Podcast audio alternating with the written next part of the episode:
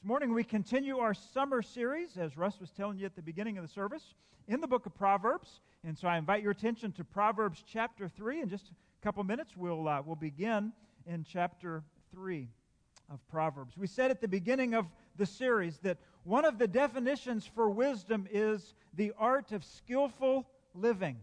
Wisdom is not just the idea of receiving knowledge or receiving information, it's the idea of taking that and being able to put it into practice with daily life that we, that we live. And uh, throughout our series, we've looked at different topics, and uh, we've seen that, that Proverbs is a very practical book, and it, it helps us in, in many different themes. And we'll continue to do that, Lord willing, through the, uh, uh through the remainder of, uh, of our summer series.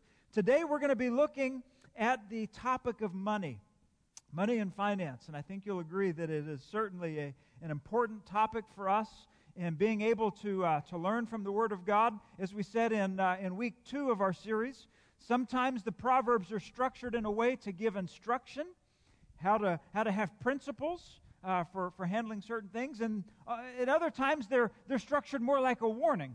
And uh, I think in the topic of money, we will see both. There is instruction, there are also warnings. There's some pitfalls that the Lord was gracious enough to, to, to warn us about so that we don't fall into them. And so, so I think today, regardless of where we are, whether we, we come today and we think that, that we, uh, we come with very little or we come with, with a lot in terms of material resources, I think that the, uh, that the, uh, the Proverbs we'll look at today will apply to each of us and will give us something to consider and to put into practice for His glory.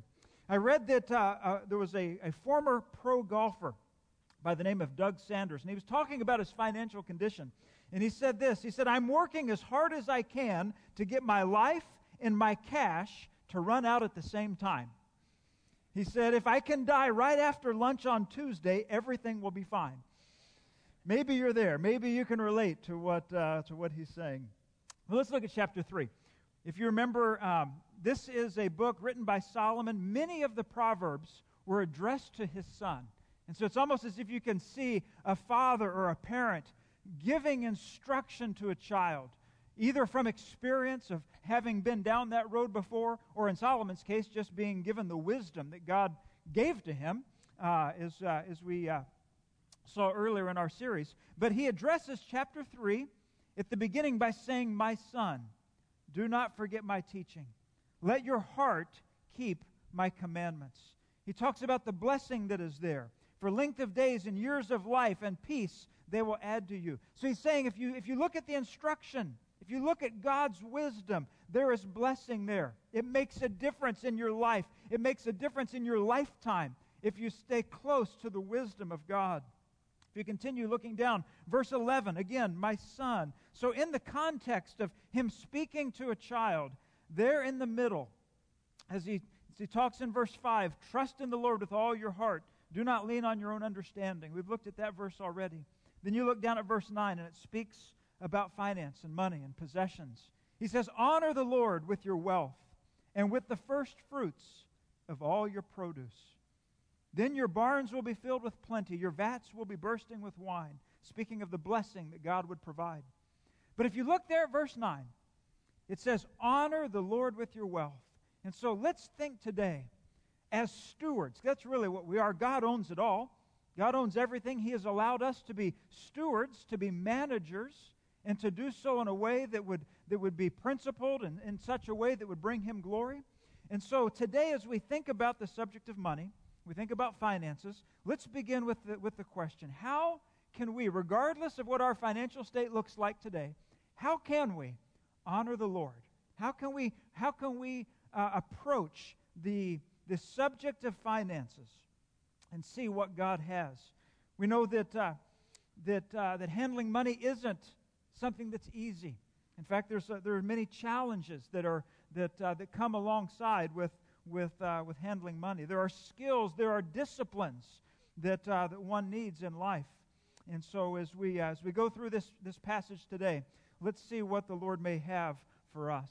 We know that, that, uh, that the handling of money doesn't just impact a, an individual. Think of what it does in the life of the family if, if, the, if the, the money management isn't, isn't principled. Think about how it can impact a business if, if the, the, the money management, the finances are not principled. You can think about it in, in each of these contexts family life, business life, church life, every arena, including one's spiritual life. There are impacts on, uh, on our walk with the Lord, even how we approach the, uh, the topic of money. So I think we would all agree that it's important for us, particularly in light of the nation that we live in.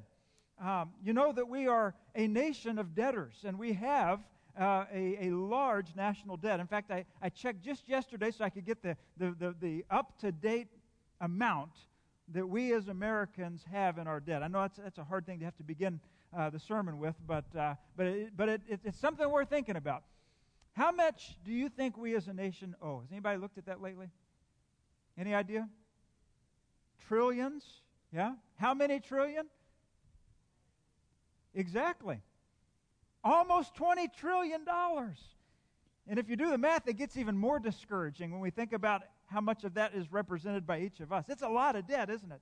And it's just it's something that you look at and say, it's not sustainable, is it? We, we wouldn't run a household budget that way. We wouldn't run a, a church budget. You wouldn't run a business budget that way because it wouldn't be sustainable. But that's the, the mindset of a nation right now that, that needs direction with financial principles. And you know, the Word of God speaks to the everyday life, the practical matters. And so I think today, as we look at different passages in Proverbs, and of course, there's others that, that we could bring in from, from other verses. You know, uh, just in one uh, Sunday morning, we're not going to cover all of them, but, uh, but we know that the Bible speaks a lot about finances and money. In fact, there are more verses about ha- how to handle money than there is about eternal judgment. Can you believe that? And it's because that it's such a, a, a, uh, a, a topic that, uh, that, is, uh, that is of great importance. In fact, the Gallup poll surveyed families in America and asked, What is the big, biggest problem you face as a family? And the number one response was money and economic problems, with health care coming in second. So we know that financial challenges are real, they are present, and that we deal with all kinds of financial pressure. Not just the, the, uh, the, the, the, meeting of expenses and provision for family, but even sometimes the maintenance of debt. We, we may have mortgages or car payments or student loans and all of these things that, that, that are there that, that, that create a lot of tension and stress. And so we look at it and say, well, what can we do as believers as we look to God's Word for practical wisdom related to finance? What can we do? What can we find there? Dave Ramsey is, a, uh, is an author and a radio host. He also uh, has put together a, uh, a class called Financial Peace University, which our church is, has, uh, has gone through on uh, about four different occasions. Jeff and Janet Roark uh, lead this course. It's going to take place again this fall. And he gives statistics in the course, and, and some of what he shares is that, that nearly half of American households have no savings at all. He says also that, uh, that 70% of all consumers live from paycheck to paycheck. And that he quotes a report saying that conflict over money is still the leading cause of divorce. So I probably don't have to convince you today that it's an important topic.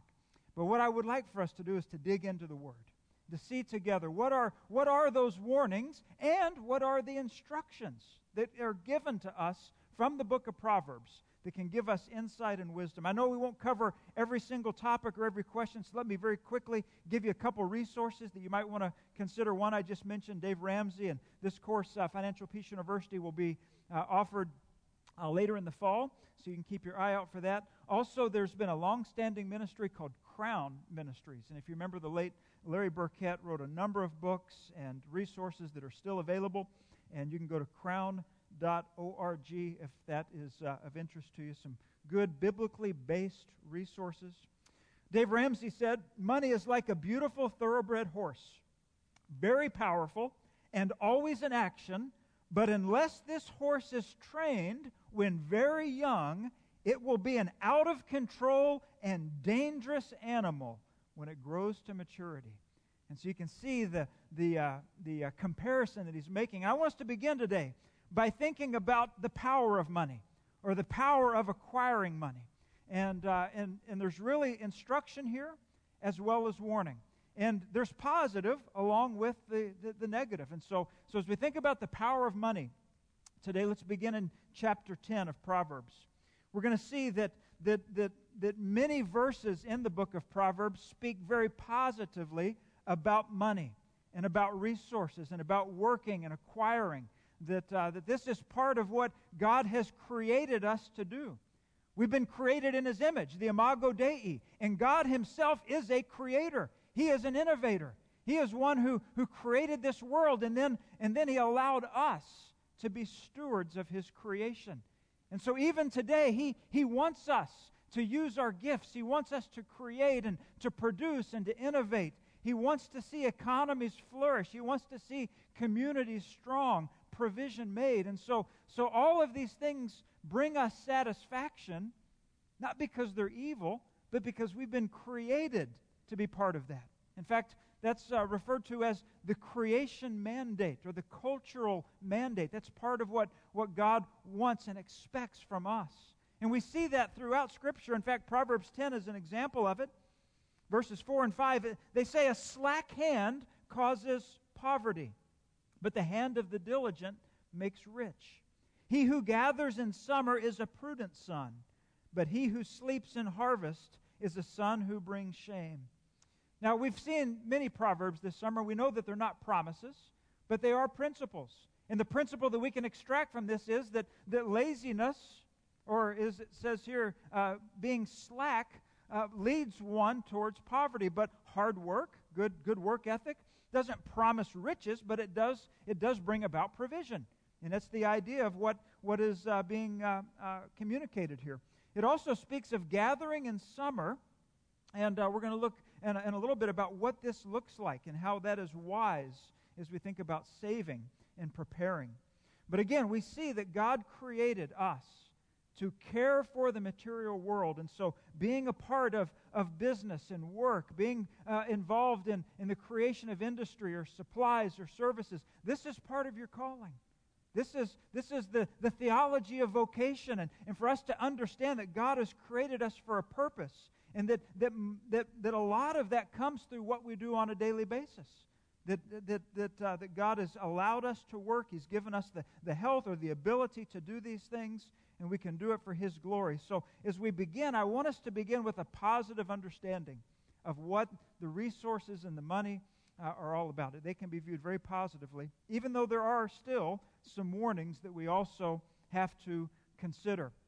Because money can also be very dangerous. As Dave Ramsey said, if you have an out of control horse, there's a lot of power there and it can, it can bring, bring danger, and so can money and resources and finances. If they're out of control, they can be very dangerous. Let me just note a few of them that come from the book of Proverbs. The first one is that it can be a power that corrupts, meaning it can corrupt one's integrity.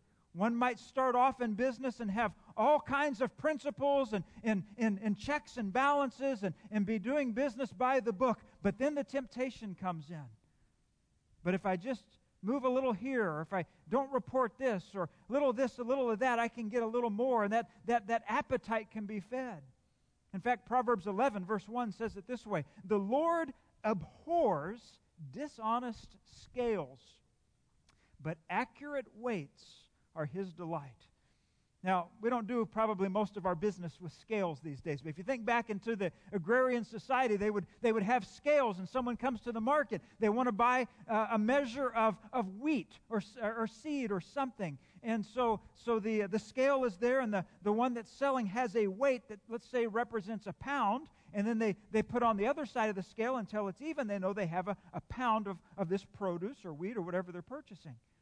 But there were some who would use a dishonest weight. They'd say this was a pound, but it wasn't a full pound. And so someone's paying for a full pound, but they're not getting a full pound. You do that enough times, and what happens? The, the business owner can, can make a little, skimming a little here, a little there, can create a lot. Well, what does it say? The Lord abhors this. This is, this is uh, nothing more than, than just deceptive business practices. And so that's the temptation where one's integrity could be corrupted. And we have to, we have to keep an eye to allow that appetite to not become unhealthy to where it would cause corruption.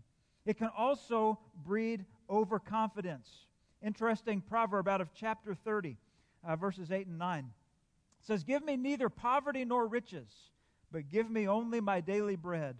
Otherwise, I may have too much and disown you. Now, has anybody ever prayed that prayer? Just be honest. Think about it. All right.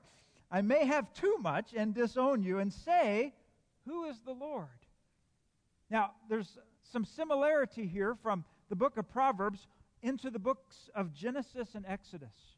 And as we think about the cultural mandate, the creation mandate, that connects into Genesis. This one connects into Exodus. Because if you remember, when Moses was leading the people of Israel out of Egypt, and he was having conversations with the Pharaoh, the Pharaoh had a question at one point that he, that he asked of Moses. And you know what the question was? He said, Who's the Lord? Who is the Lord? So if Moses is saying these things may happen, these curses, these judgments, let my people go, and the Pharaoh says, Who is the Lord? Who do you think Pharaoh thought was the Lord? yeah, the Pharaoh, right? Well, what do you know? There's that question again. And who's asking it? Maybe the one who has so much that they think they've got all they need. They're very self sufficient. They can get very overconfident. Who needs the Lord? I've got all I need. So that's one of the dangers. And I appreciate so much what we've been singing this morning. Brian was leading us in, in placing our treasure and our focus upon Christ, that He is sufficient, He is enough. Because if we're not careful, we can put our hope and our trust in the resources. In fact, it, it, it may be somewhat humorous that, that the American money has the little phrase, in God we trust. And I wonder if there's just really a lot of wisdom behind that. I don't know who, who put it there. I, I think it, it came about maybe in the 1950s or something like that. It's been there a while.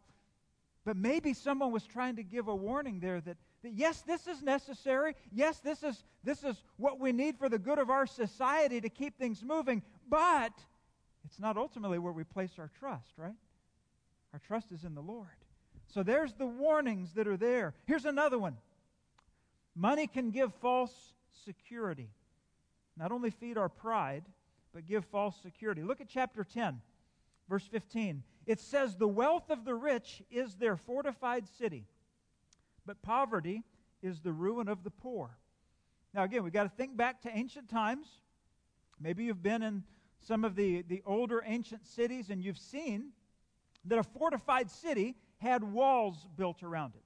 In fact, one that, that I've been to many times is, is ancient Corinth in Greece. And uh, there is the city of Corinth, the ancient city, which is close to the water, but they also had this fortified city of ancient Greece. They call it Acrocorinth. It's up on the top of a mountain. And as you look at it, you see these walls that protected the city.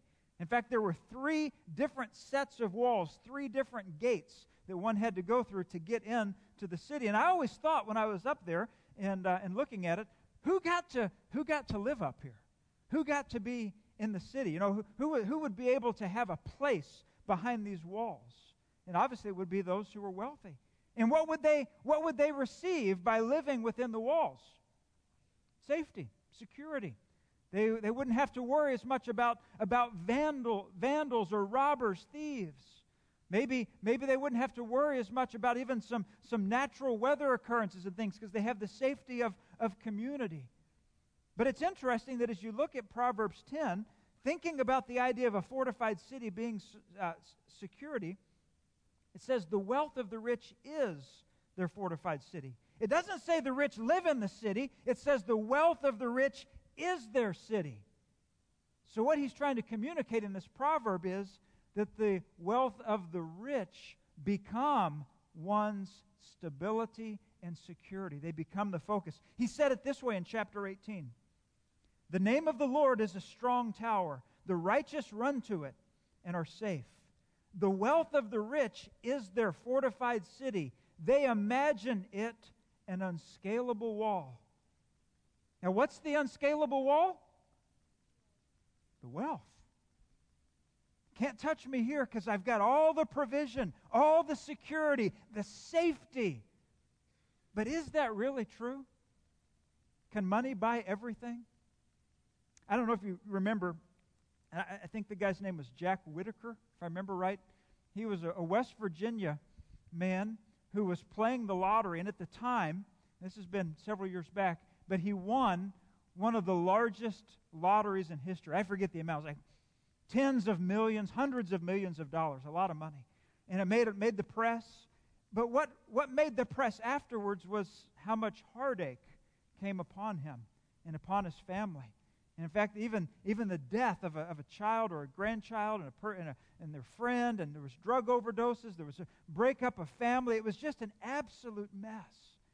But how many people, when they saw that, would have, would have been considering, boy, I'd like to trade places with that guy. I'd like to have, have those, those resources. But in, in his case, it didn't, it didn't work out well. That's because we can't put our, our security in these resources. That can't be the ultimate security. Again, what does it say in, in verse 10? The name of the Lord is a strong tower.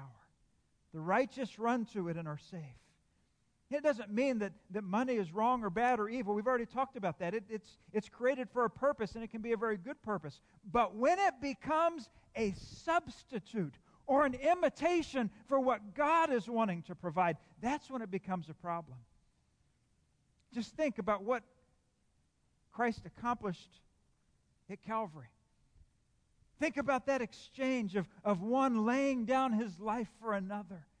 Think about the sacrifice, the free gift. We couldn't even purchase or earn or deserve what Christ was giving to us salvation by faith alone in Him. That's where our security is. In fact, the, the, the, the, the author of Proverbs is, is referring to the righteous run into it. We know that, that today we think of the righteousness of Christ, being believers and followers of Him, that we are covered by Him. That's where our security is. That's where we understand that we have a treasure. In fact, there is a little parable that, uh, that you'll find where it speaks of Christ being like the treasure hidden in a field. Remember that one? And how the man found it and he went and sold everything else so that he could buy the field. Well, that's the, the right ordering. Doesn't mean that, that money and resources and finances are unimportant. I think we know that the Bible says they are, and they need to be handled carefully but they aren't the most important. We don't want to trade them for the stability, security, the salvation, the treasure that's found only in Christ. Well, that's the power, the power of money. Let's quickly look at some principles for handling money. Because, uh, again, the, the scriptures get very, very helpful with some principles. Again, chapter 3, verse 9. Honor the Lord with your wealth. Say, okay, Lord, how do we do that? How do we have the, uh, the, the, the the wherewithal to honor you. How do we honor you? With what you have provided. Here are three things. Three things that you can do. Once you've earned the money, there's three things you can do with it. You can save it, you can spend it, and you can share it. And I know we've got a lot of young people that are with us in this service. And uh, we had some in the first service too. And I would say this is one area of life that if, as a child, as a young person, as a college student, you can begin to embrace biblical principles of finance, it will, it will not only save you pain, but it also has the potential of giving you tremendous blessing.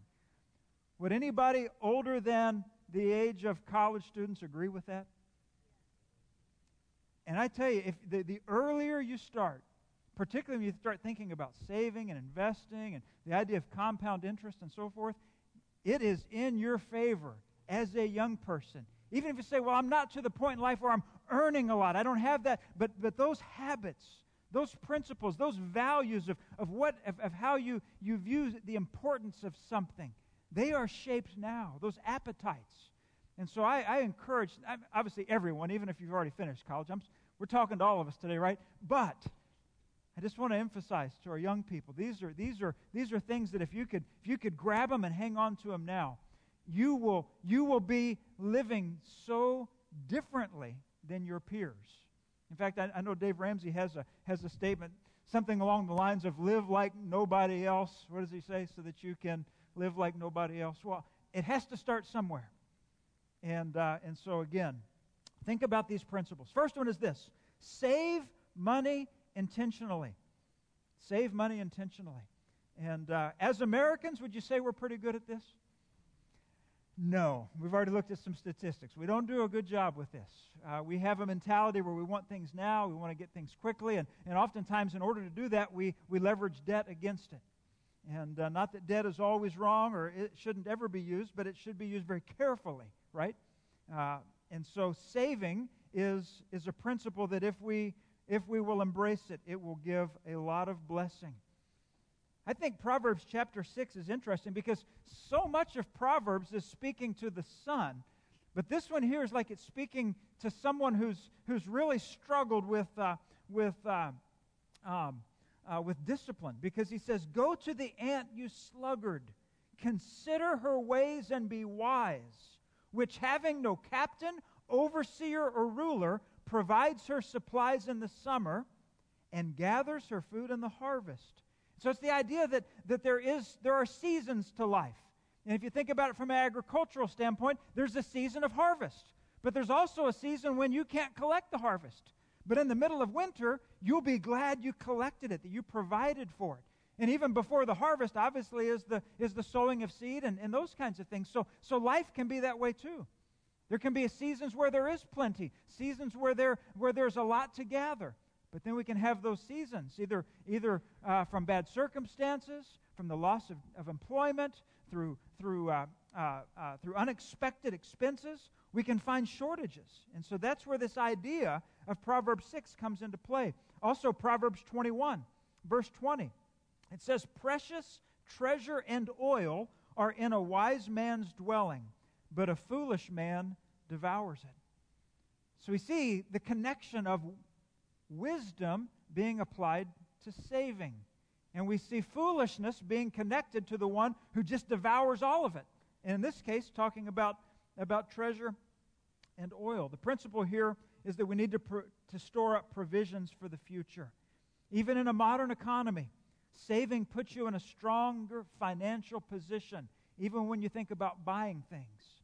Again, thinking through the idea of, of, of, of debt and, and, and trying to leverage resources, if you are one who has saved, you'll be in a much better position, even as we look at the, at the next point, and that is spending. We want to spend money wisely. Again, with the idea of how do we honor the Lord with, uh, with, our, with our resources, we want to even understand that in the way we spend money, He can be honored. It begins by realizing that, that all we have belongs to Him, right? That we're, we're stewards which means we're managers. He owns it all. He's entrusted some of it to us, and we want to be faithful. And so that, that faithfulness is even in how we spend our money. And in fact, there's a, a couple of proverbs here. Proverbs 12, 14 says, From the fruit of his mouth a man is satisfied with good, and the work of a man's hand comes back to him. And so you can see that, that obviously there was some spending that took place here. He, he's, he's being satisfied with something that is good. He's worked, he's earned. There's daily provision that needs to be made. And so that's a good thing to provide for one's family. It's good to provide for the, the needs of, of, of life. In fact, Proverbs 28, verse 19 Whoever works his land will have plenty of bread, but he who follows worthless pursuits will have plenty of poverty. You can almost hear Solomon speaking to his son, saying, Make sure you see which direction you're going. Make sure that you have this good work ethic. Be responsible. Take care of your own needs. Be intentional about the way that, that, uh, that you spend your money wisely. Some of it just comes down to how we plan. Now, think about it. When, when it comes to time, we have to plan carefully, don't we? We only have so much time in the week. And some of you are already thinking about this is the first day of the week. I've got these events coming up this week. I have these appointments coming up this week. Some of you have business trips coming up. And more than likely, you keep your calendar. Most of you probably keep it electronically, don't you? In fact, some of you probably use a calendar that even syncs in with your phone. And, and as you get close to an appointment, what happens? That phone gives you a little notification, an alert. How many, you all do that, don't you? I'd say probably most of the people in the room utilize some type of a calendar system like that. Why do we do that? Because we understand how valuable time is. And that if we don't plan it out carefully, we won't use it wisely. The same is true with money. We know that we only have a certain amount of resources to utilize. And yet, we oftentimes are not as careful or diligent about the planning of our finances as we are with our time. And yet, that's exactly what's being called for here throughout the book of Proverbs. In fact, when you plan your spending, it's called a what? What's it called? Yeah, a budget. Does anybody like that word? Probably not. But it's a useful one. It's, it's, it, it, it, it's something that, that if, it's, if it's properly and diligently applied, will help bring about the things that we're talking about today. And if there's not one, it's going to be really difficult to see these things happen. Here's what John Maxwell says He says, A budget is telling your money where to go instead of wondering where it went. Author and pastor Ken Hemphill said in his book Making Change, Americans presently spend a dollar twenty for every dollar they earn. Did you hear that? That's amazing that that's even possible, isn't it? Spend a dollar twenty after you've earned a dollar. Well, there's only one way that can happen. And what's that called? Debt. That's right. And it's it's available, right? They even they even they even call them easy payments, don't they? I don't know how easy they are, but that's that's the mindset we sometimes can can can uh, can have. But yet Proverbs speaks to it. Chapter 22, verse 7 The rich rules over the poor, and the borrower is the slave of the lender. Young people, if you're still with me, write down that verse, Proverbs 22, 7. Think about what that means. None of us want to be in bondage to someone or something else, and yet that's exactly what debt, when improperly used, can become. And so, this is something, again, learning contentment, learning to live within one's means, learning to, to have appetites that, that fit within the, the proper construct of one's budget. These are things, lessons that if they can be learned young, can really, really make a difference later in life.